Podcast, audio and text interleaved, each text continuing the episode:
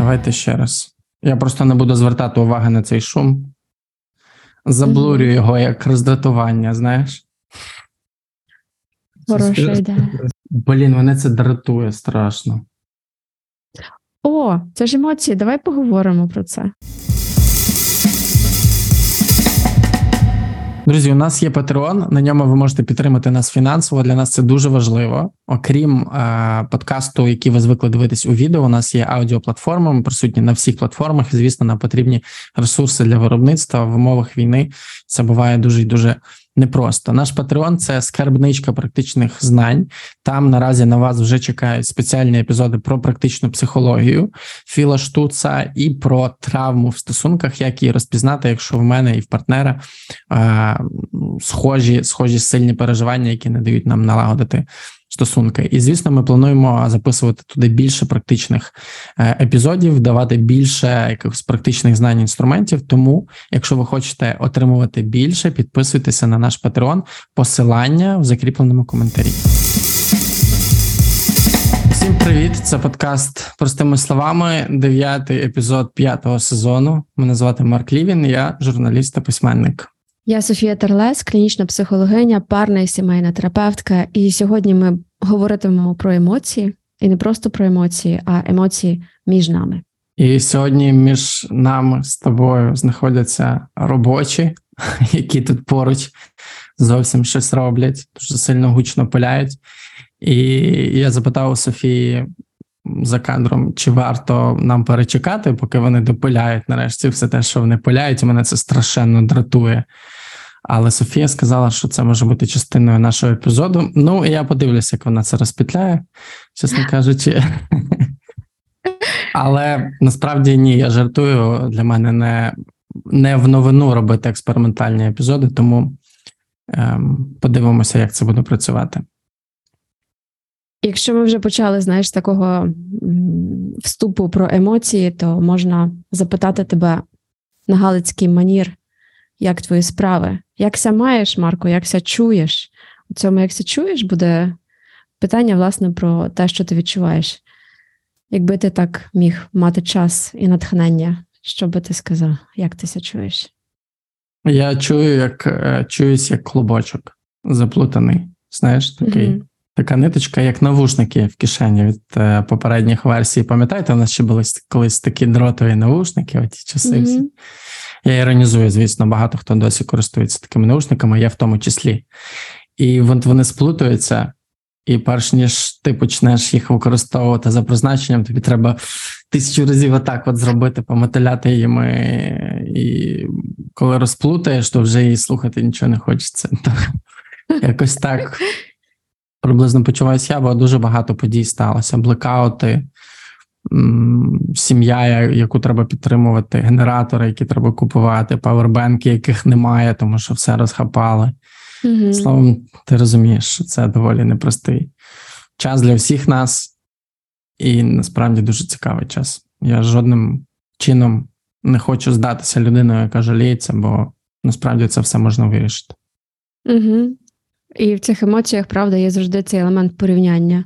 Чи я можу це все почувати, чи я можу говорити навіть про це, якщо може комусь є гірше, а ми точно знаємо, що є люди, яким є гірше. І дякую тобі, що ти поділився, що ти розказав, що ти зараз маєш цей клубочок всередині себе, бо це буде впливати на нашу розмову 100%. Та? І я, мабуть, теж в такому самому стані зібрано розібраному бо я не маю зв'язку з своїми близькими близько доби, і і це впливатиме на мене. Та? Але, мабуть, це впливатиме теж на якусь щирість між нами, бо це є частиною нашого сьогодення. І ми будемо говорити сьогодні про те, як відчувати емоції, як їх е, розуміти, свої емоції, і що з ними робити. Угу. А це непросто. Ще щоб завершити цей блок, ем, я запитав Софію, коли робочі пиляли. Скажи, будь ласка, мені на це звертати увагу чи ні? І я подумав, що насправді я можу це подавити. Я можу просто зробити це своїм фоном, Мгм. таким звичним. Моє роздратування не зникне, але я перестану помічати цей шум. Ну так, з когнітивними зусиллями. І мені здається, що це те, що часто відбувається з нами в побуті, з нашими почуттями. Тобто, ми справді досить швидко адаптуємося до якихось емоцій, звикаємо жити з ними, часто навіть їх не помічаючи, але тим не менше вони все одно стимулюють якимось чином нашу поведінку і впливають на наше самопочуття. Тобто, це перманентне роздратування, таке Мгм. повторюване, яке Мгм. вигулькує, знаєш, в різкості, якійсь такій, в такому бажанні швидше щось зробити, в такій.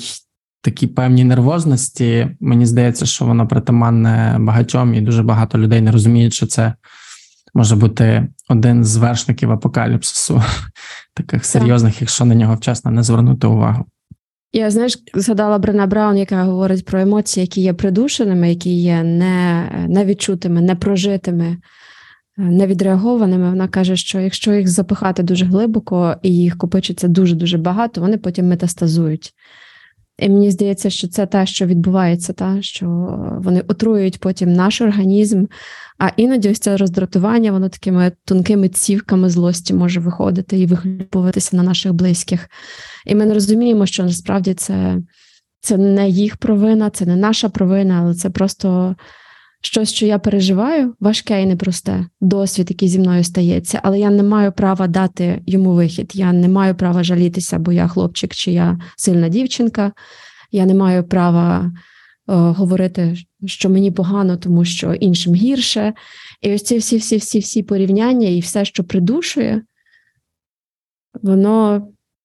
Воно потім впливає на те, як ми живемо свій день, і воно впливає на наше майбутнє і на наші стосунки. Я хотів би поговорити теж сьогодні про культуру вираження емоцій. Мені здається, що це не менш важливо, ніж культура культура Мгм. самого наявності, самого самої самого поняття емоцій в житті yeah. людини. І культура самовираження вона має дуже велике значення, оскільки доведено науково. Е, Я не знаю, можливо, через е, 50 е, років хтось це спростує і буде вважати це якоюсь повною маячнею, але наразі науково доведено прямий взаємозв'язок між невмінням виражати свої емоції, тобто такою слабкою емоційною лабільністю і насильством. Тобто, чим Мгм. менш чим менше ми вміємо розпізнавати і називати і проживати емоції, тим вищим рівень є нашої агресивності. Власне, про це ми сьогодні також поговоримо. Так. Е, я хотів би тебе запитати: ти емоційно фокусована терапевтка. Угу. Що це означає? Це означає, що для емоційно фокусованих терапевтів емоції це саме той метод і інструмент, який нас провадить від людських потреб, від того, що вони відчувають і переживають, до того, як і де вони можуть це отримати в екологічний спосіб. Угу. Дуже правильно сказав, що часто ми не розуміємо, що з нами відбувається, і ми не вміємо висловлювати свої потреби. Ми не вміємо висловлювати їх так, що вони будуть почуті, що вони не образять і не вдарять морально чи фізично іншу людину. І у емоційно фокусованій терапії немає поганих емоцій. Всі емоції мають сенс, і ми завжди за емоціями і за тим, як вони виражаються, бачимо потреби. І це така глибока робота. І, мабуть, емоційно фокусована терапія вона одна з найкомфортніших, бо там ніхто тебе не вчить давати собі раду своїм емоціям, подихати, глибоко там повдихати, повидихати. Тобто, це все можливо, але насправді ми маємо дати сенс. Тому що ми знаємо, що гнів це несправедливість, розчарування це невиправдані очікування, тривога це невизначеність. Ми ніби пробуємо разом з людиною дати ім'я маркування, що з тобою, від чого це, де це відбувається в твоєму тілі, як ти потім себе ведеш, а яка є насправді твоя потреба? Ти сказала, що в емоційно фокусованій терапії немає е, поганих емоцій. Мені здається, що це важливо е, взагалі проговорювати, оскільки ми звикли, що є справді таке позитивне, негативне забарвлення. Ймовірно, по дії на організм людини ми можемо сказати, що є якісь більш шкідливі, навіть не емоції, а способи поведінки з емоціями. Але Мгм. якщо ну, ми звикли вважати заздрість, е, злість, е, гнів е, і так далі.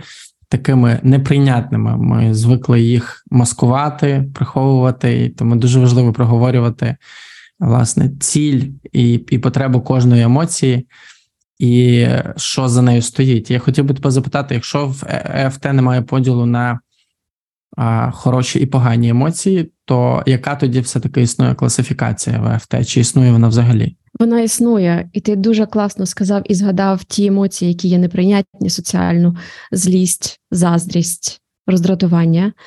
Це найчастіше, дуже дуже часто. Це можуть бути вторинні емоції. Вторинні емоції, чи в інших підходах вони називаються мета-емоції. Це насправді емоція на емоцію.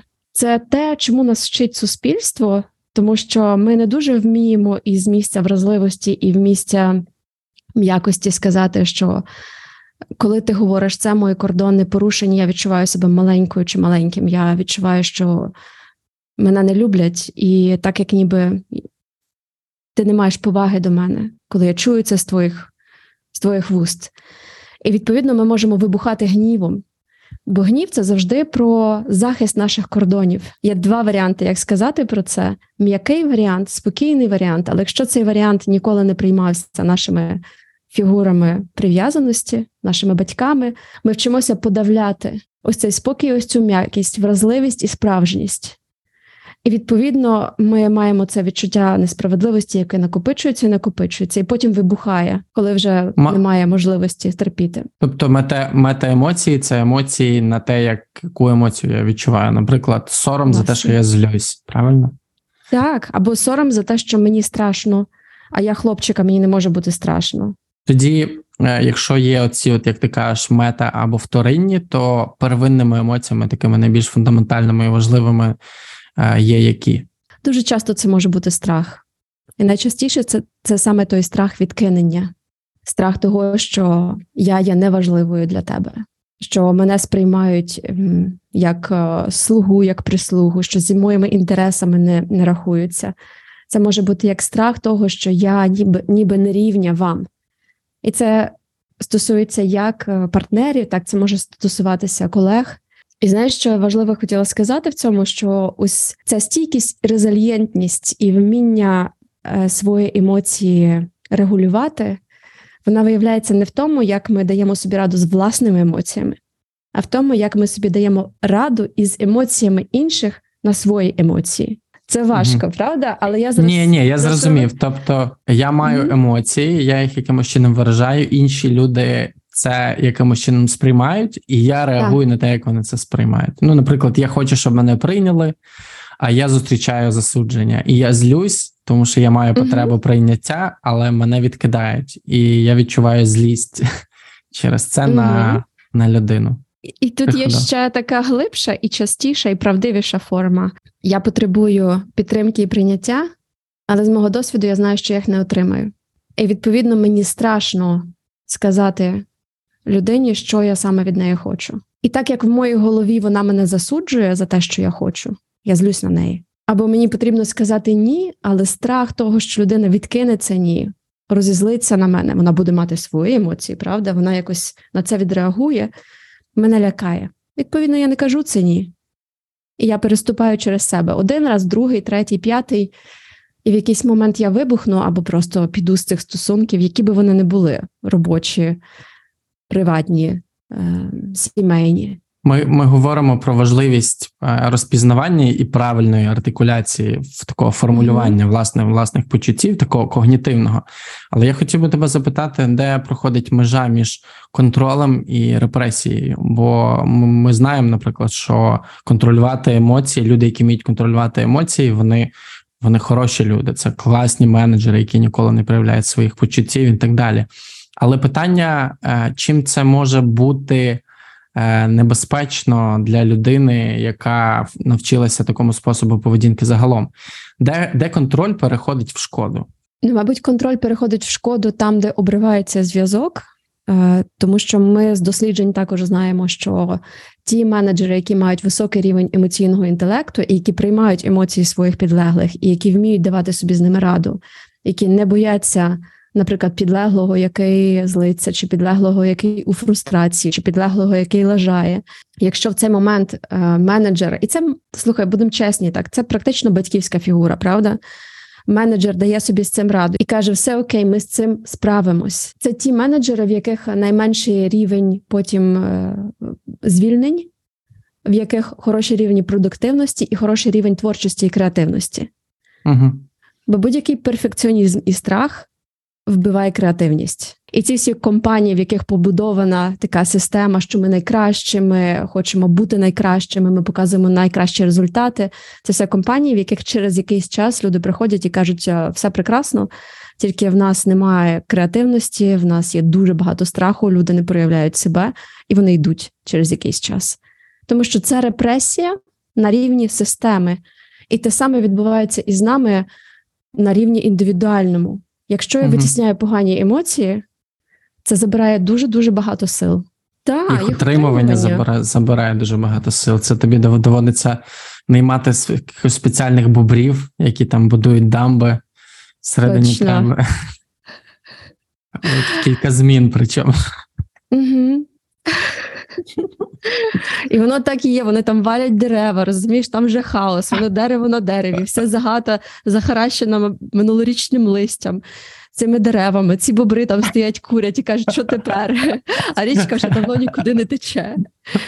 От воно так і відбувається в житті. Я не знаю, чого я вибрав саме бобрів. Ой, вибачте, мене, наші дорогі слухачі, якщо серед е, наших слухачів є бобри, пробачте, я жодним чином не мав на увазі принизити вас і ваші почуття, і вашу і вашу професію. Вважаю її дуже важливою для навколишнього світу.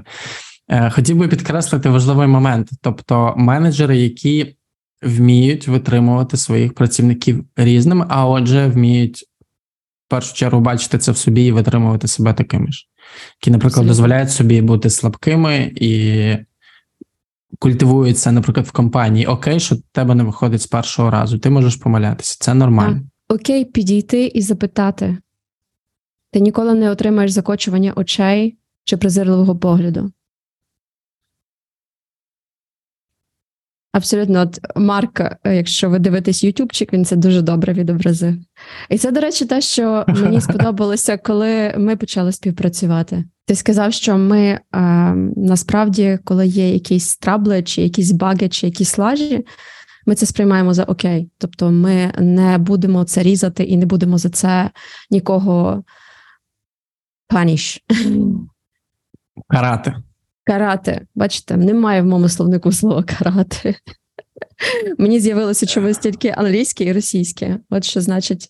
Я просто дивився файна Україна, і там була ця парочка е, геїв-націоналістів, які хотіли всіх карати, тому я так запам'ятав це слово. А, Але це паніш, паніш, мабуть, найкраще, найкраще це, типу, покарання. Мабуть, це найкращий переклад. Можливо, хтось так. кращий знає, можете запропонувати. Отже, ми говоримо про те, що людина, яка має хорошу емоційну лабільність, називаємо це так, яка є чутливою до себе і знає, mm-hmm. які потреби ховаються за її почуттями, вона є більш ефективною з точки зору взаємодії комунікації з іншими людьми, і іншим людям може бути комфортніше з цією людиною. Тоді в мене питання: як ми вчимося цьому? Чи, можливо, ми просто від природи є, знаєш, такі емоційно чутливі люди, от кажуть, я від природи такий. Чи все-таки ми це якимось чином соціально а, опрацьовуємо? Ну, ми всі від природи емоційно чутливі люди. Немає людей, які не знають своїх емоцій, крім, звичайно, можливо, е, тих, хто має розлади, певні особистості чи розлади психічні. Та ми, я не беру зараз цю когорту людей, там можуть бути труднощі. І то навіть коли ми читаємо е, книги людей з аутистичним спектром розладу, насправді виявляється, що вони відчувають емоції набагато набагато сильніше. Тобто, всі їх відчуття вони загострені в 200 разів, але ми бачимо перед собою дитину, яка бавиться в кутку кубиками, і нам здається, що вона нічого не відчуває. Бо навіть коли ми звертаємося до неї, вона мовчить і вона не дивиться нам у вічі. І для аутистів навіть погляд у вічі це може бути дуже дуже непростим завданням, тому що там багато з'являється емоцій. Звичайно, що ми це все в собі е, вчимо. Ми ми вчимося, по-перше, розпізнавати свої емоції, і найперше через своїх дорослих. Коли дитина плаче або коли дитина лякається, вона не зовсім розуміє, що з нею. І це трошки завдання мами і близьких людей сказати: так, зараз гримнули двері, тобі стало страшно. Це такий звук, бачиш, це двері. Все гаразд, ти злякалася. І це через ці слова дитина розуміє, що, по-перше, вона злякалася, по-друге, що є якісь двері, які це спричинили. І по-третє, що це окей. І дуже така стандартна класична річ, яку я спостерігаю, е, коли заходять в кімнату невідомі дорослі, малюків ніби штовхають до них і кажуть: е, іди, поздоровайся, що ти такий стидливий, що ти така стидлива? І ця річ, яка мене, напевно, дуже зб'є в саме серце, тому що ця стидливість є абсолютно нормальною. Це навіть не стидливість, це е, невідомість. З якого чорта я маю підходити до людини, яку вперше бачу в житті, яка невідомо, як виглядає, невідомо, як пахне, невідомо, з чим вона прийшла в нашу хату, і чому я маю її любити, чому я маю підходити до неї, чому я взагалі маю підставляти свою щоку, щоб вона мене поцілувала. Це жах. І ось ці речі, якими ми придушуємо абсолютно натуральний, нормальний дитячий страх, чи дитячу таку цікавість, але перемішану трошечки з обережністю, це те, що потім дитина зможе е, принести в своє доросле життя, як, е, як ніби суміш страху із засудженням. Я не маю собі права дати на те, аби познайомитися ближче з людьми. Мені треба зразу посміхатися на всі 32 зуби. Я маю зразу показати, наскільки я їм рада, але насправді всередині ми всі істоти е, біологічні, і наша перша реакція на невідомість це страх і це тривога. Отже, якщо я правильно тебе зрозумів, ми вчимося е, через батьків, які називають те, що з нами відбувається, які нам пояснюють, що ми відчуваємо, що ми чуємо, що ми бачимо. І потім не менш важливим є середовище, в якому ми починаємо ширше розуміти і пізнавати себе там дитячі садки, школи, гуртки, скажімо там. Церковні, наприклад, середовища, якщо сім'я uh-huh. ходить там в церкву, і кожна з них вона має свої певні або можливості, або обмеження на вираження тих чи інших емоцій або почуттів. Угу. Так, та все одно базою буде залишатися сім'я, тому що це найважливіші люди. І насправді, якщо навіть в церкві там е, на мене гримне якась бабуся в, в хустці, і я прийду додому і скажу мамі, що мене це образило, чи мені це не сподобалося, то мама може сказати: Ти знаєш, це нормально, що ти там сміялася. Це так нормально сміятися, що все гаразд. Мама може сказати, старенька. Покажи мені її. До речі, покажи. І тут ми говоримо про емоційний інтелект, тому що може бути дійсно, покажи її мені, хто посмів образити мою дитину, а може бути витягання цього всього в контекст. З тобою все гаразд. Ти вела себе чудово, ти класна дитина, і це нормально іноді хотіти сміятися. Бабуся старенька, вона не дуже вміє регулювати свої емоції, вона нещасна і взагалі в неї діти далеко живуть. Вона так гримнула, знаєш, це точно не, для, не на тебе. Тобто, ось це вміння теж показати дитині світ ширше, ніж вона, і сказати, що з тобою все добре в цьому світі. І з бабусею не виключно, що теж все окей, але спочатку я з тобою, я завжди буду на твоєму місці. Ось це, коли знаєш, батьки готують своїх дітей до великого світу, Софія знову чухає ніс, це значить, що це може бути хороший момент для Тіктоку. Я буду його чухати більше. Ці моменти, коли ми даємо зрозуміти нашим дітям, що їх почуття є окей, і з цими почуттями є все гаразд і все добре, це в майбутньому їх вбереже від цього гніву, від роздратування. Тому що ще на етапі, тоді, коли гніву нема, нема роздратування, а є цей базовий первинний страх, який ми відчуваємо, від того, що можливо зв'язок рветься, можливо, я почуваю якийсь миттєвий напад невіри в себе. У нас є такі моменти, правда? І мені тоді потрібно потягнутися до когось, хто мені скаже, що з тобою все гаразд. Таким чином, я відрегулюю я відрегулюю цей страх, я відрегулюю цю вразливість, я побуду з кимось, хто подбає про мене. І тут так важливо, правда, мати цих людей, яким ми довіряємо, довіритися саме хорошим і надійним людям. І виходить, що ми цю культуру, по-перше, сприйняття, і по-друге, вираження емоцій несемо з собою в доросле життя, зокрема в стосунки. І мені здається, що стосунки це най найлегший, найдоступніший. Я зараз буду говорити саме в негативному контексті. Найлегший і найдоступніший спосіб зливання своїх емоцій. Ну тому, що партнер часто є найближчим до тебе, до нього найпростіше mm-hmm. дістатися, і, наприклад, все своє роздратування через якісь певні фрустрації, неможливості, розчарування і так далі, злити в контакт і і пригадати, наприклад, в моменті а, все, що все, що тебе не влаштовувало, де там рушники мають висіти, лежати, Мгм. де там, де там взуття має стояти, де там посуд має лежати, і так далі, і тому подібне. І як яким чином регулювати власне такі моменти? З чого взагалі ця робота починається? Ну, Вона починається з себе і з таких трьох важливих речей, які нам потрібно мати для того, аби бути в, в контакті із собою. Я хотіла знайти прізвище цієї людини, е, яка разом із своїми менторами ніби придумала ці три стратегії для того, аби давати собі раду з емоціями: це розпізнавання, розуміння та маркування. Розпізнавання емоцій це коли по сигналах із свого тіла я розумію, що зі мною відбувається. Чи у мене стиснуті кулаки, чи у мене знаєш, ходять жилваки, чи у мене напружені плечі. Це як знак того, що, мабуть, я нервую, я злюся. Чи у мене опущені кутики губ, і я маю такі опущені руки, і в мене зникає будь-яке бажання рухатись. Це як сум, так? Або навпаки, у мене горять очі, в мене посмішка, і мені хочеться рухатися вперед. Емоції нам потрібні для того, аби зрозуміти, чи нам рухатися до когось, чи від когось, чи боротися з кимось, так? Чи навпаки здаватися? чи здаватися. Так, так. Падати, як то кажуть, падати в обійм. Fall in love. Скажи, як звучить.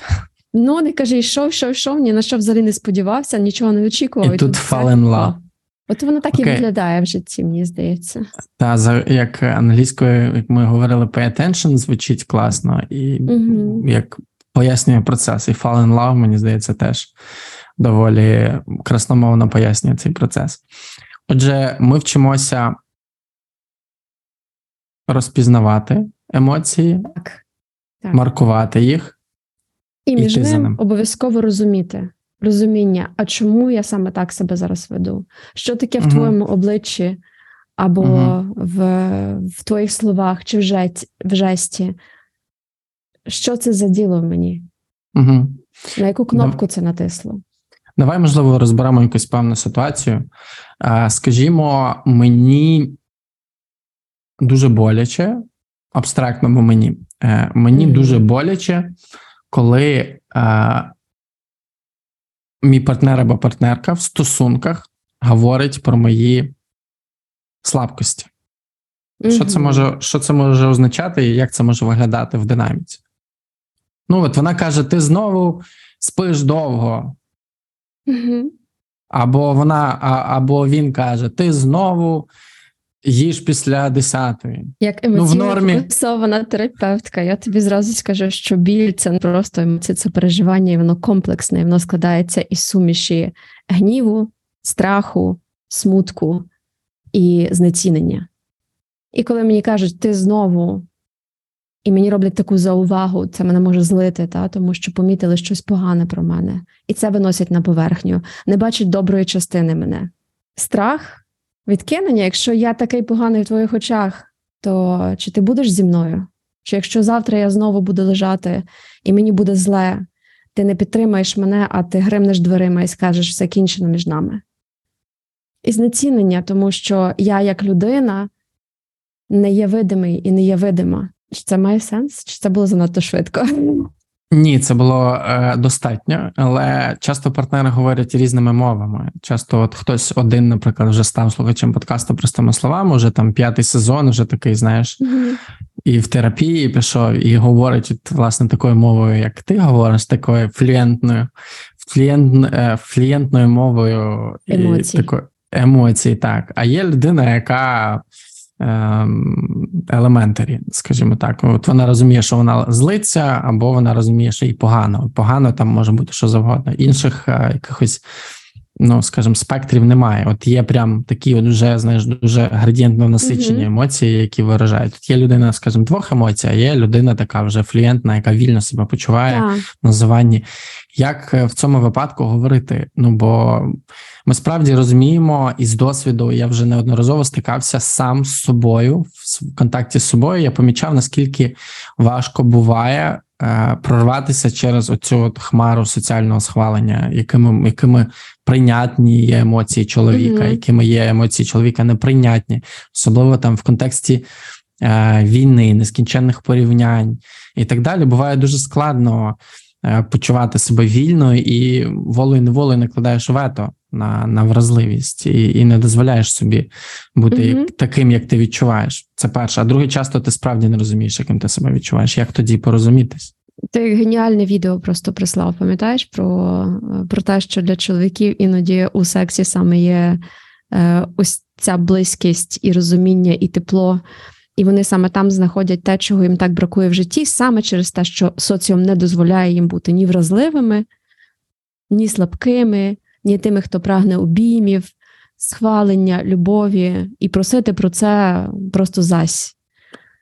Тарас, ну як як? включ- Ну ніяк. ну ну, от реально, ти от все, що ти мені описав, та мені здається, що якщо людина не дозволяє собі бути вразливим, це, це ти не проб'єш наразі, та це займає час. Або якщо у партнера, іншого партнера, достатньо свідомості і самосвідомості, то він може підготувати спіч. Він може так і сказати: Я знаю, що ти не звернешся до мене за підтримкою, коли вона тобі потрібна. Я знаю, що тебе виховали таким, яким хотіли бачити, невразливим, суперменом, людиною, яка вміє давати собі раду зі всім. Я знаю, як багато ти собі даєш раду зі всім, в тому числі в наших стосунках. Я знаю це, я бачу це. Просто знаєш, коли ти іноді віддаляєшся від мене, аби посумувати собі сам, чи ти просто йдеш своїми друзями, і чи ти йдеш на прогулянку, чи ти йдеш в комп'ютерні ігри, тому що нелегко, або в соцмережі, тому що тобі нелегко. Я в цей момент залишаюся одна, і я знаю, що тобі не добре. Я, я думаю про те, що е, це такий довгий пошук правильних слів. Бо ми, ми розуміємо, що от є слова, ти можеш їх в десяте повторювати, і вони можуть бути е, в десяте звучати так само красиво, само красиво, Мгм. але вони не будуть тими саме тими словами, е, які привідкривають двері в потребу людини, з якою ти спілкуєшся. І це означає, що знаєш, в десяте повторювати одне і те ж і очікувати на інший результат. Мені здається, що треба щось щось міняти. Треба шукати інші слова, і треба вчитись глибше розуміти, напевно, себе і за рахунок цього свого партнера. Бо, бо коли ти справді знаходиш ті слова, Мгм. це перевірено досвідом сотню Так. разів. Коли ти знаходиш потрібні слова, розуміючи, як насправді почувається людина, Так. коли ти починаєш Так. говорити її мовою, грубо кажучи, з свого високомірного флюєнта, такого, знаєш, який ідеально просто орієнтується в різних там психоаналіз, гештальт, Мгм, КПТ. ДБТ і так далі, спускаєшся на рівень людини, яка справді розуміє, що їй погано, їй добре, і вона злиться, наприклад, то шанси порозумітися стають значно вищими, ніж коли ти кажеш, тобі треба піти в терапію. Ти Та, над- це абсолютно ти це, надто- це найгірша фраза. Не кажіть це близьким вашим людям, не кажіть цього. Мені здається, що коли ти знаходишся, знаєш, цей синдром третьокурсника, коли ти знаходишся на початку якогось дуже цікавого шляху і лише починаєш розуміти себе, дуже хочеться навчити інших розуміти і направити їх. Оце цей синдром, Так, а, синдром новонавернених називається. та, прозелитизмом хочеться зайнятися і сказати: давайте, ви всі зараз сюди підете, ви будете так говорити. У тебе поганий зв'язок з твоїми емоціями. В тебе було травматичне дитинство. Тобі треба звернутися до психотерапевта. Людина така: блін, я що, кончене? Так, власне, от власне, знаєш, в цьому і проблема, що якби коли ми робимо такі сигнали і кажемо такі фрази, вони дають іншій людині розуміння, що зі мною щось не так в твоїх очах, що я якась дефектна. А ну, це ж е, наша улюблена педагогіка, яка постійно звертає увагу на те, що в нас не так, думаючи, що це виправиться, і це так не працює. Якщо ми не приймемо людину там, де вона є, в тому, в чому вона є, вона ніколи не вийде з цього стану. Тобто, дати іноді, знаєш, сенс тому, що відбувається з іншою людиною, що ти мовчиш і ти відсторонюєшся, тому що це те, що ти вмієш класно робити, і ти точно не хочеш робити мені боляче. або ти не відчуваєш, що ти маєш право зараз жалітися. І я дуже це ціную. Та. Я просто сумую за тобою, коли ти там собі даєш раду сам. Мені просто тебе бракує, як знаєш, коли, коли ти міг підійти до мене. Та. І все, тоді ти говориш про себе, правда? Ми часто говоримо про те, що от я буду зараз говорити з власного досвіду, як працює злість. Мгм. Ми говорили сьогодні про метаемоції, так що є емоції на емоції. Ну, є якісь певні емоції на емоції, які я відчуваю, так і, і злість це часто такий. Ем, Така людина в плащі, або Iron Man, або Spider-Man, або Доктор Стрендж, називайте як хочете, який захищає, який захищає ті речі, які зна- знаходяться в зоні вразливості, і, і часто е, злість є реакцією, наприклад, на страх, або на біль, або на сором, або на провину. І ми розуміємо, що коли людина злиться, це ж насправді природний мотиватор. Є дослідження, які також це доводять, що коли ми злимося, ми відчуваємо прилив енергії, тобто в нас змінюється гормональний фон, і з'являється Абсолютно. енергія, енергія на повернення справедливості. Так і треба розуміти, що злість це верхівка айсберга. От є ця, є ця прекрасна картина. Ем, картинка айсберг е, гніву, він здається, називається. І видно, що е, злість і гнів це верхівка, а Так. в, всередині може бути що завгодно. Тому, коли ви зустрічаєте злість, роздратування людини, це означає, що там не злість і не роздратування. М-м. Там дуже велика вразливість, дуже великий страх, багато болю. Якщо ми зішкрабемо злість, обпікаючи собі руки, то ми побачимо людину в болі. І ми побачимо, напевно, страх вразливості, бо сказати, що я налажав, або Ага. я зараз захищаюсь, вибач, я зараз захищаюсь, і гнів це мій спосіб захиститись від болю. Напевно, ну, хто, Мгм. нам, хто нам таке показував? Де нам таке показував, що так можна? Абсолютно. Ні, це не показували. Ми виросли на тому, що нам показували кращий варіант себе, приховуючи справжні почуття. Нам хотіли дати приклад, що в наш час такого не було. Ми собі не могли дозволити так собі розмовляти з батьками. Ми робили тето, ми ходили на річку прати. У вас стільки всього є. Я не знаю, чим ви взагалі не задоволені. Так як ніби забираючи в близьких людей, в найближчих людей, це право бути розстроєними, бути сумними. І ти, знаєш, ти таку геніальну фразу сказав: ти сказав, як ніби будь-яка ось ця розмова, глибока розмова, розмова вразливості, вона про підбирання слів, а це займає багато часу. І це ж правда, так? Що насправді це час. Угу. треба дуже довго і багато вчитися, перш ніж ти зрозумієш себе. Бо мені здається, нас вчать розуміти інших в першу чергу. Е, Так. і дуже мало уваги приділяють тому, як розуміти себе. Тому зміна фокусу, мені здається, що поглибила це, цей момент. Угу. І це перше, що роблять у груповій терапії, вчать людей говорити про себе.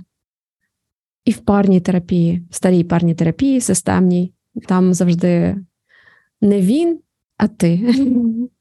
Коли пара починає закидати одне одного ем, звинуваченнями, претензіями, образами. І це перше, що вчив тоді терапевт, казати про, про тебе, а потім дуже просив переводити фокус на себе. І в емоційно фокусованій терапії ми завжди повертаємося до тієї людини, яка говорить, що з тобою це робить, що твій партнер чи твоя партнерка тебе не чують. Мені здається, що ця позиція високомірності, коли я там прочитав кілька книжок і так далі, вона є характерною, на жаль, частиною якоїсь дороги. е, Досить часто такої, бо мені бо, бо вже зараз я насправді теж був тими людьми, як- тією людиною, яка могла радити терапію наліво і направо. Але зараз, Мгм. пройшовши шлях е, 6 років власної терапії, я, я розумію, що, що це була помилка. І, і я розумію, що це дуже довга дорога, і, і, і, і, і, і дуже багато інвестицій, часу, грошей, в тому числі, бо терапевти Мгм. люди, яким треба платити, і так далі, і тому подібне. Я звернув увагу, що бобри за стіною Так. затихли. О, які вони золотки. Це перше, на що я звернув увагу. А друге, на що я звернув увагу, це те, що З'явився Тарас. з'явився Тарас, він хоче нам щось сказати. Але друге, на що я звернув увагу, це те, що якби вони довбали весь цей час, я б це перестав помічати. А, Але якби вони, зробивши паузу, почали зараз довбати знову, я би це дуже різко і контрастно відчув. Це ще один приклад того, як ми адаптуємося Так. до реальності і до різних емоцій. Ми, ми говоримо так е, явно про злість, так тому що це така сильна емоція, її дуже важко Мгм. не, не, не помітити. Часто ми її помічаємо вже в такому діапазоні, знаєш, е, 90 зі 100, коли Мгм. вже прям стримувати її стає дуже важко, але ж вона починається Так. набагато раніше. Вона починається з дрібниць, про які ти мовчиш. Злість ми вміємо якось ідентифікувати, але є насправді багато інших способів поведінки, до яких ми вдаємося через емоції, які ми відчуваємо. І Я згадав епізод з цього серіалу Dead to Me. Він е, А, класний називається. серіал. Ти дивилась його, так? Дивились, так. Там історія починається з е, зустрічі двох жінок, які переживають горе від втрати. Ми потім розуміємо, від якої саме втрати. Там так детективно це трохи закручено. Але там є момент, в якому в колі терапевтичному героїня одна при, приходить до іншої і виливає на неї таку порцію злі, злості і гніву. Просто що це. Ну, я, я правда дуже злився на неї, коли дивився цей епізод. І потім е, я не знаю, хто це медіатор, модератор, е, фасилітатор е, цієї групи терапевтичної, можливо, терапевт. Він звертає увагу на те, наскільки по-різному люди е, реагують на своє горе, на свій біль, цей не- непереносимий. Що, наприклад, одна, героїня вона реагує через таку прям, прям пікову агресію, коли вона виливає всі свої емоції, енергію на одну людину. Інша людина, наприклад, рятується брехнею навіть досить часто. Ну настільки важко може бути витримати біль зустрічі з цією реальністю, що іноді простіше підбрехати про свою історію, щоб цією брехнею затулити те, що тобі болить, і вона власне до цього інструменту вдається. І от важливий поінт на те, наскільки по-різному ми реагуємо на свої емоції в силу свого досвіду, як важливо розуміти е, себе, щоб принаймні припустити, що може ховатися за такою поведінкою іншої людини, і спробувати через м'якість якусь е, до цього дістатися. От я хочу просто підкреслити знову трьома маркерами слово м'якість.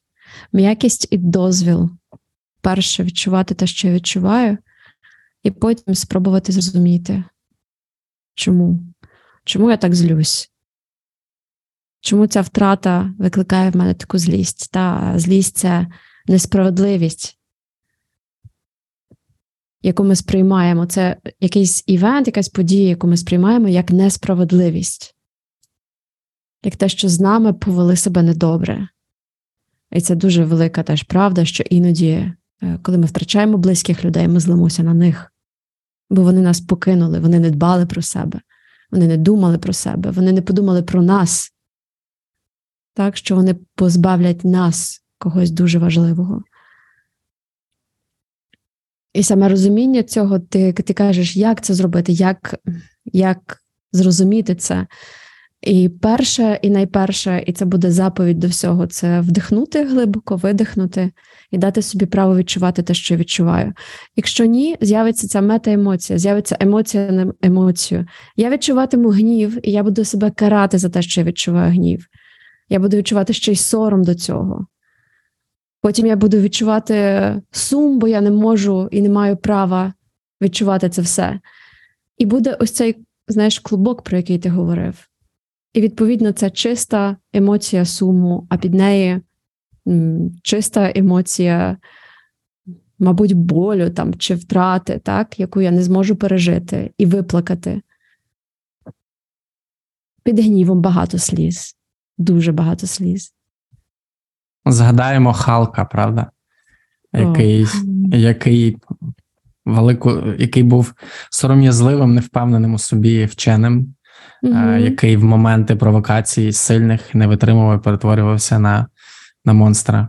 Такого великого зеленого, який не контролював себе і руйнувався навколо. І якщо ви пам'ятаєте, в останній частині месників е, він став персонажем два в одному. Він став доктором Мгм. Беннером, в е, образі Халка. Тобто він змирив, помирив між собою ці дві свої сутності: агресивність і е, невпевненість у собі, і, власне, поєднав їх в одній особі. Там, mm до речі. Там, до речі, є ще дуже важливий момент в цьому серіалі Dead to Me, коли сім'я, яка втратила батька, на початку вони сидять, і син каже, чому чому саме наш батько? Чому не не, не там не сусідський якийсь, чому там не якийсь там друг, а чому саме наш батько? І е, я подумав, що ми справді часто виходимо з віри.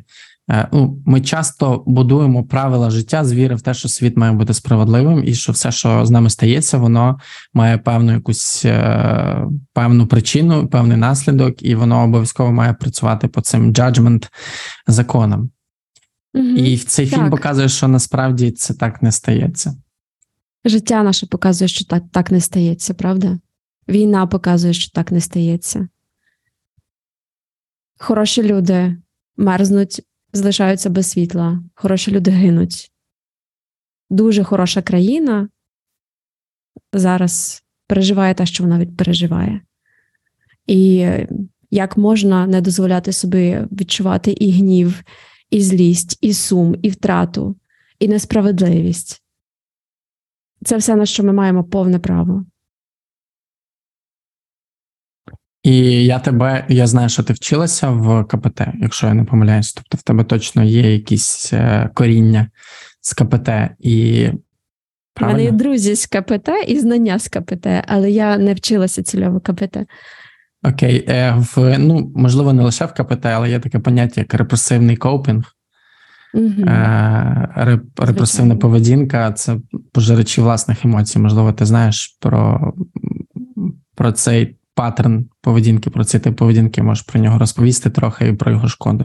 Я не знаю, знаєш, як саме це, ну що саме ти хочеш від мене почути, тому що будь-які копінги, які мають на меті зменшити емоції, не проживаючи їх, вони можуть призводити до залежної поведінки, вони можуть призводити до е, депресій дуже часто, тому що будь-яка загата, зроблена вашими бобрами, яка має на меті не пускати нічого поганого, не випускати це на вулицю, не показувати це іншим, вона створює бар'єр для хорошого теж. Там рибки перестають плюскатися, там водичка перестає проходити. Радощам немає місця, тому що там нема куди проникнути сонячному промінню. І іноді для того, аби почувати себе якось більш-менш нормально, люди себе регулюють через алкоголь, люди себе регулюють через е, залежності. Та це насправді це є наслідки ось цього ось цих репресій, тому що в психоаналізі теж це є. Тобто, це таке універсальне поняття, непрожиті, непережиті емоції, які не були розпізнані, зрозумілі і марковані. Тобто, е, що ми не дали їм ім'я. І, до речі, те, що я додала би до ось цієї трилогії Барнета, та от розпізнавання, розуміння і маркування, я би додала ще й потребу. Бо коли я розумію насправді свою емоцію, коли я відчуваю, де вона в мене тілі, коли я даю їй правильне ім'я, а правильне ім'я це означає, що я не даю їй ім'я так О! паніка і шок, і мат. Та? А я кажу, що зараз в цей момент я відчуваю злість через те, що я не можу, наприклад, подзвонити своїм батькам, я не маю контролю над е, реальністю, я не маю контролю над електрикою, якої немає. Я відчуваю страх втрати їх. Я відчуваю страх, що щось з ними може статися, а я буду не в стані допомогти. І в мене є потреба, в мене є потреба зв'язку. Тобто я розумію, що я гіпотетично можу набрати свою кузину, яка зараз живе з ними, яка приїхала з Бахмута. Я можу подзвонити або написати Фейсбуку сусідам. Тобто емоції, якщо я маю змогу їх пропустити через свою префронтальну кору, дати їм сенс значення, я маю можливість дійти до своїх потреб і до розуміння того, як я ці потреби задовільню в цей момент. Тому що потреби це завжди про префронтальну кору. Емоції це про амигдалу. Це тоді, коли в нас активується ось це fly, flight, fight, і це може нас охопити, і ми не знаємо, за що братися і куди кидатися. Але навіть вже на моменті того, що я починаю дихати і я починаю думати, розуміти себе, в мене включається префронтекс. І тут з'являється цей простір між стимулом і реакцією, і в цьому просторі з'являється вибір. Я починаю е, давати собі раду вже, та я починаю шукати, що саме я можу з цим зробити. Чи це не заскладно? Бо я так наговорила, і я думаю, як це знаєш, я я 6 років терапії, я все прекрасно шарю. І це прекрасно. Я я е, чому питаю? Я читав великий текст про репресивний копінг і е, взаємозв'язок його з е, різними е, хронічними захворюваннями і розладами. І mm-hmm. це це науково доведений факт. Е, Так чи інакше, будь-яка емоція, насправді це як ми розуміємо, що як це працює біологічно, що будь-яка емоція це стрес.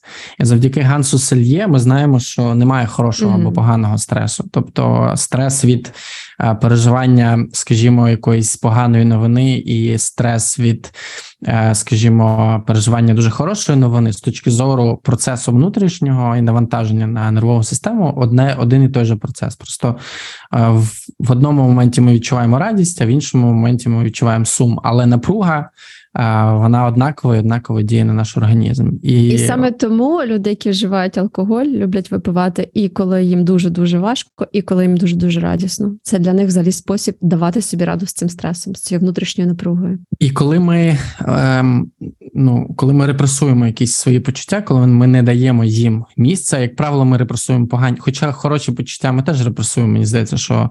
Е, я принаймні точно не вмію так відкрито щиро радіти. Знаєш, я зразу такий mm-hmm. опа, і е, очі мами вмикаються, і такі. Подивися, ти виглядаєш як дурачок, коли скачеш. Ось це от тут, знаєш, своїми uh-huh. руками махаєш, і теж вмикається. Uh-huh. Тобто, коли коли ти не даєш е, вихід своєму стресу зовнішній, ти затримуєш його всередині, і він е, починає впливати на роботу твоєї е, то, твого твоєї біологічної системи, твого циркадного так. ритму, е, твого ну це починає регулювати твій сон. Знову ж таки, вдаєшся до різних інших зовнішніх регуляторів, таких як Софія сказала, як алкоголь, як їжа. Е, відчув щось погане, там треба з'їсти шоколадку, mm бо бо шоколадка це щось смачне, це щось, що дає тобі швидку енергію, і ти такий все швидко забув. Але стрес від цього нікуди не дівається. Обов'язково дамо mm-hmm. посилання на цю статтю, ви можете її е, прочитати. Напевно, останнє, що я хотів би тебе запитати, останній блок, такий, який би я хотів з тобою проговорити, це про культуру вираження.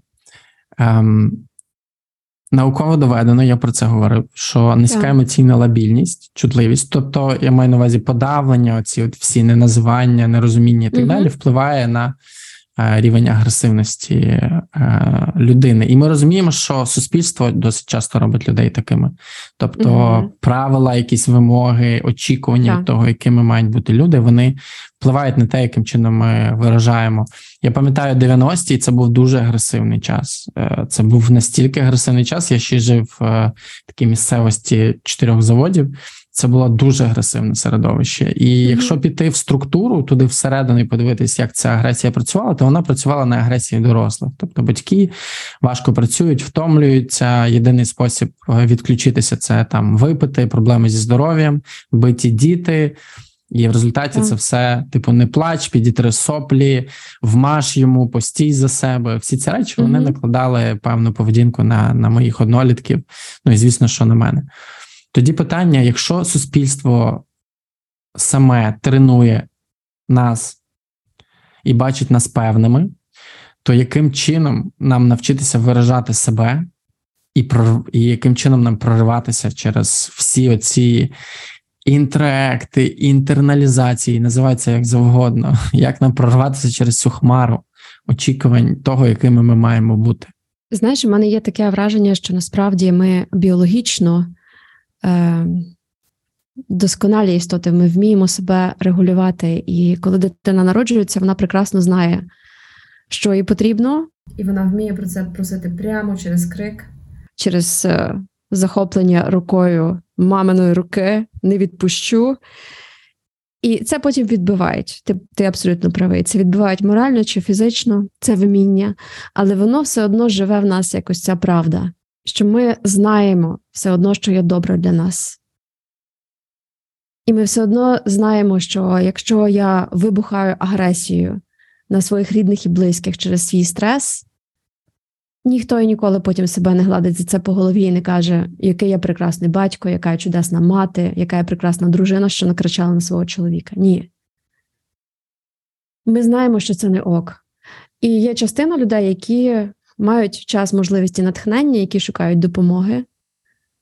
Вони іноді слухають наші підкасти, вони, вони можуть йти в терапію, якщо є така можливість. Вони шукають групи підтримки. Це є можливо. Але ось ця правда і ця частинка, як я вже казала в одній з в одному з випусків, божественного в нас, про цю правду і про нашу хорошу натуру, і про те, що ми знаємо, як це бути доброю людиною. Доброта має цінність. І коли ми починаємо досвідчувати її на собі, ми починаємо більше її давати іншим. Але я би тут вступив з тобою в трошки Давай. протиріччя, в діалог і сказав би, і сказав люблю. би, сказав би, що популярна психологія вона вчить е, досить часто не, не, не, не свідомо, не усвідомлено вчить такій високомірній м'якості. Е, вона вчить насправді маскувати свої емоції, а не виражати їх по-справжньому. Бо чесно, чесно скажу, до чого я дійшов ем, за великий досвід своєї терапії, що іноді, з точки зору е, екологічності моєї Мгм. внутрішньої, краще послати людину нахуй, Угу. ніж говорити їй, ти знаєш, я зараз злюся. Мені так складно зустрічати твої емоції. Угу. Я розумію, що ти відчуваєш. Ну, це ти правду кажеш, тому що все залежить від цінності для тебе тієї людини. Тобто, якщо це буде для тебе важлива людина, ти прикладеш трошечки більше зусиль, ніж на. Ти спробуєш словами через рот сказати, що з тобою відбувається, бо для тебе цей зв'язок є важливий. Але якщо ти всередині себе думаєш, «М, іди нахуй, вибачте, але словами через рот, але словами через рот, через пасивну агресію, таку знаєш, здавлений голос, намагаєшся сказати: Я розумію твої почуття, мені зараз боляче і так далі. А всередині себе ти кипиш, і все це Ні, це кипіння дістається спрацює, твоїм це ж- внутрішнім органам. Це тоді буде про лицемірство, правда? Я е, говорю не те, що відчуваю. Високомір... Так.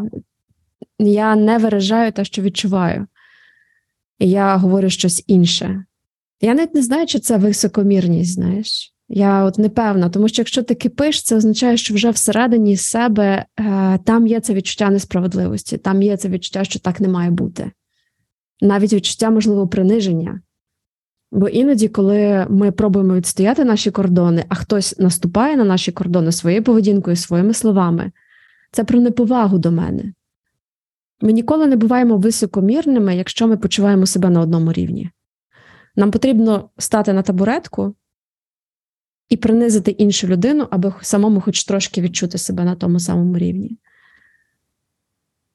Тому, е, коли ти говориш та, того, що вчить е, психологія і терапія, мабуть, це не зовсім мій досвід. Можливо, мені пощастило. Та? Я в якийсь момент я мала терапію трошечки більш просунуту.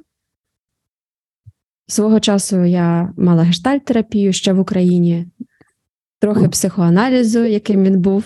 Ти засміявся, тому що ти згадав, мабуть.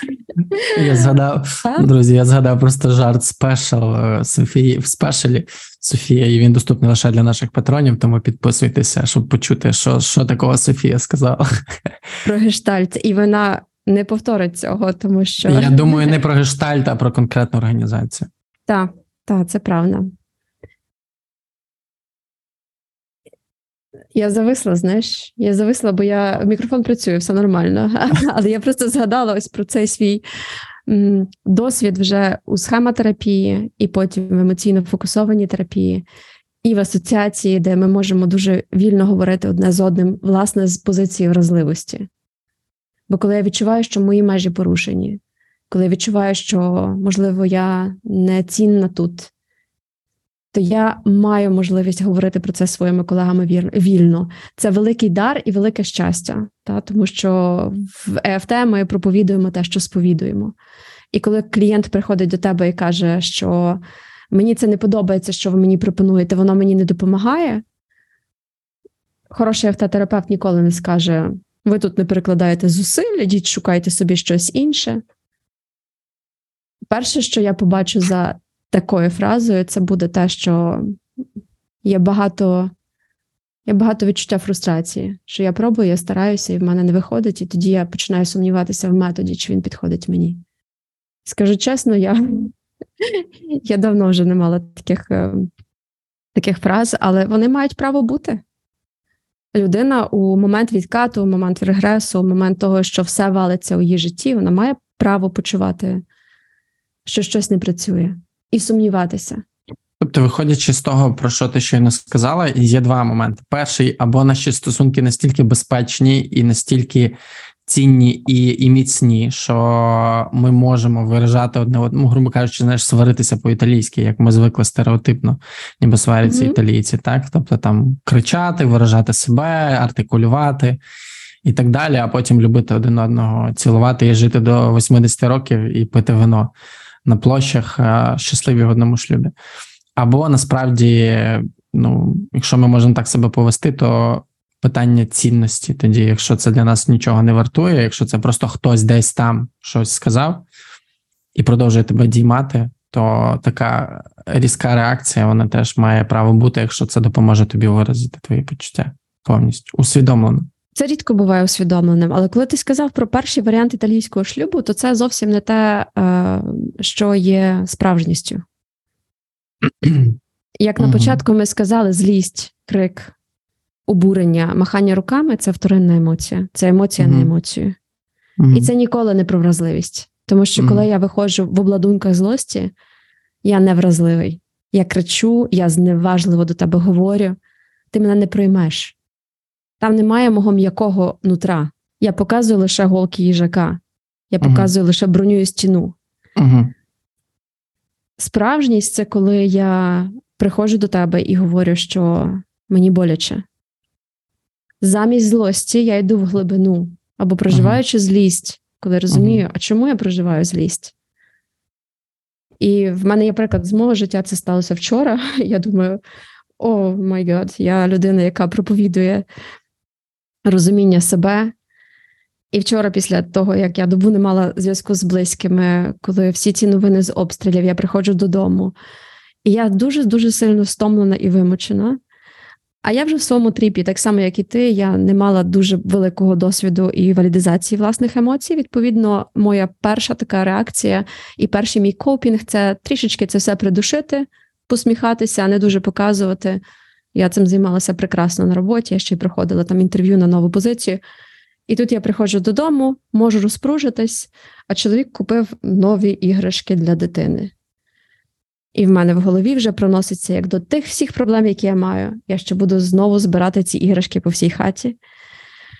І це було таке. І я бачу, що він змінився в обличчі. Я розумію, що насправді це не про, е, не про іграшки, не про іграшку. І якщо приблизити камеру, буде видно, я вчора відривіла в нього на плечі дуже-дуже довго. І я вибачилася і сказала, що знаєш, я зробила це і сказала це. Тобто я насправді зрозуміла в той момент і відчула, наскільки багато стресу і напруги є всередині мене. І ця напруга зірвалася і вирвалася, як ти сказав, на найближчій людині, тому що там вже можна розслабитись і розпружитись. І ця людина ні в чому не винна, правда, але вона отримала свою порцію критики. І тоді довелося зупинитися і сказати, що sorry, це не про тебе взагалі, взагалі не про тебе. Мені дуже прикро, що я тебе цим зранила. І знаєш, це як ніби ти, коли починаєш говорити, то ти вже починаєш це от говорити взахльоб. Я ще думаю, як як я буду виглядати оце завтра, Коли я буду з тобою записувати цей випуск, у мене будуть спухлі очі. Це є частина нашого життя, так само, як сміх, так і сльози, так і оплакування, страх. Це все наше життя. Чи правильно я почув? Сварку на злості будувати, верніше, конфлікт на злості тоді будувати не варто. Якщо ти помітив злість, то варто піти за паркан і подивитися, що вона ховає, і з'ясовувати стосунки, виходячи з цієї глибшої потреби, аніж з більш поверхневої злості, яка стимулює тебе випускати всю енергію назовні, яка дає тобі відчуття сили, притік е, гормонів, емоцій, таких сильних і так далі.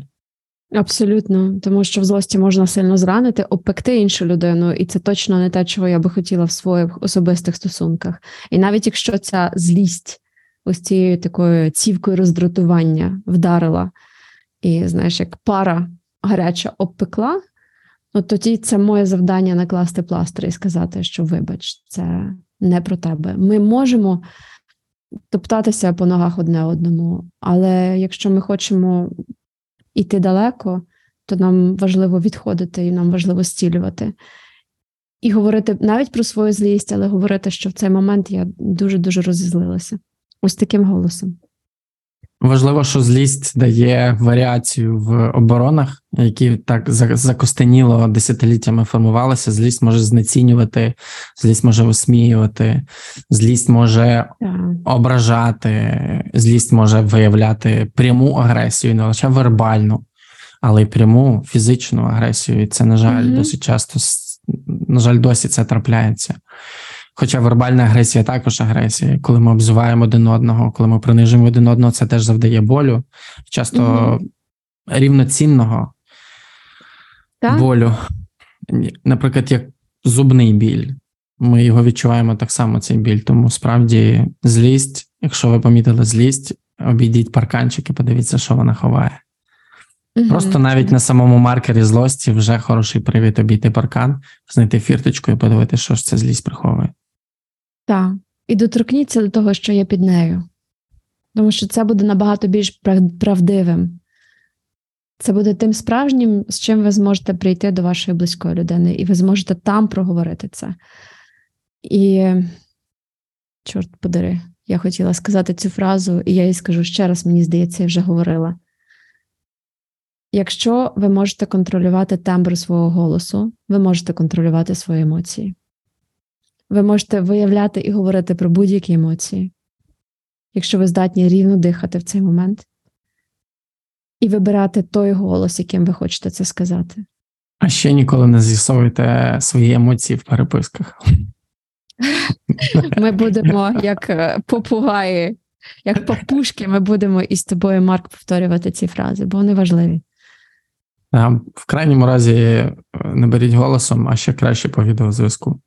Або Мгм. дочекайтесь вечора, і, ймовірно, якщо вам не захочеться ті ж слова сказати ввечері своїй коханій людині, ймовірно, нічого серйозного. Але слідкуйте для того, аби була ця гігієна, щоб бобри там не занадто захарастили все, що всередині вас. Бобри зробили цей епізод. Тоді останнє питання до тебе: як виражати емоції у стосунках одне з одним? Так як от я і сказала, що якщо ми відчуваємо злість, а під злістю несправедливість, зрозуміти, звідки ця несправедливість, на що саме. І спробувати говорити про це словами через рот, і бажано при цьому рівно дихати, і бажано говорити про себе. Дуже бажано говорити про себе, що це те, що я відчуваю. І зараз мені, мабуть, прилетить про те, що як говорити, якщо партнер потім розізлиться. І це те, з чого ми почали наша резильєнтність це вміння давати собі раду своїм емоціями в екологічний спосіб, особливо з тими емоціями, які ми маємо, маємо у відповідь на емоції іншої людини. Тобто, я що, все-таки не можу нікого посилати нікуди, да? Ну, то ти можеш, ти що? Якщо тобі хочеться когось послати, то ти можеш послати. Просто важливо зрозуміти, я посилаю цю людину через те, що саме вона от в цей момент переступила якісь мої кордони, чи через те, що вона переступила в цей момент мої кордони, які вже порушені з зі всіх боків, в тому числі нашими північними сусідами, які топчуться по нам і роблять з нами те, що хочуть, і це відчуття несправедливості, яке підживлює мої реакції на, на чиюсь необережність. Важливо, вони намагаються робити з нами те, що хочуть, але получають пиз... Вибачте. Так, а ми вже перемогли. Щоб не було. Ну, на сам кінець ми дійшли до рекомендацій. Я хотів би порадити цей серіал Dead to Me. Він е, прекрасно показує, як переживається горе, там проблеми зі сном, е, проблеми у соціальних взаємодіях, е, потреба бажання близькості і багато всього іншого. Він вже має три сезони, і мені він здається доречним в цьому плані. Мабуть, якщо б люди хотіли навчитися давати собі раду своїми емоціями, я буду завжди радити дуже сильно mindfulness, тому що саме у цій програмі є багато елементів із розпізнавання, розуміння і маркування своїх емоцій. Якщо ви хочете просто в житті спробувати це, то Джон Кабадзін написав прекрасну книгу, яку можна використовувати як посібник для того, аби дозволяти собі проживати те, що ми проживаємо, і робити це в екологічний спосіб, бо це дуже важливо. Вміння три рази спокійним голосом назвати злість втихомирює цю злість. І не можу не скористатися шансом і не порадити першу частину книги простими словами. Вона, власне, присвячена емоціям, і що вони означають, за які потреби за ними ховаються. Вона проілюстрована прикладами життя. Тому, друзі, е, першу частину книги простими словами ви можете придбати і в електронному варіанті, і з твердою обкладинкою, з доставкою по всій Україні. Нова пошта забезпечена генераторами, наскільки я знаю, читав сьогодні новину, і може вам доставити її в практично будь-який куточок України. Дякую тобі за цей епізод, друзі. Ми побачимося, почуємося з вами наступної п'ятниці. У нас буде, якщо я не помиляюсь, останній запланований епізод про секс. Ау. Епізод про секс не уявляю, що ми там будемо говорити. Двоє. Ну, я так точно вже літня людина, яка розмірковує про секс. Може бути цікаво. Тому побачимося вже традиційно наступного четверга. Попри блокаути, обстріли, ми все одно будемо виходити. Угу. І ми дуже Дякую. дякуємо всій команді The Village. Ми дуже дякуємо Тарасу Голаневичу, який, незважаючи на це все, іноді монтує у е, бомбосховищах е, наші випуски. І ми дуже дякуємо всім патронам, які підтримують нас і які е, оплачують гідну працю цих людей. Це дуже важливо. Тому дякуємо вам, друзі. Чекаємо на ваші оцінки, коментарі, на вашу залученість, на ваші е, відповіді. І, звісно, рекомендуйте наш подкаст своїм друзям. Ми віримо, що культура ментального здоров'я може підвищувати якість життя людини. Па-па. Амінь. Па-па.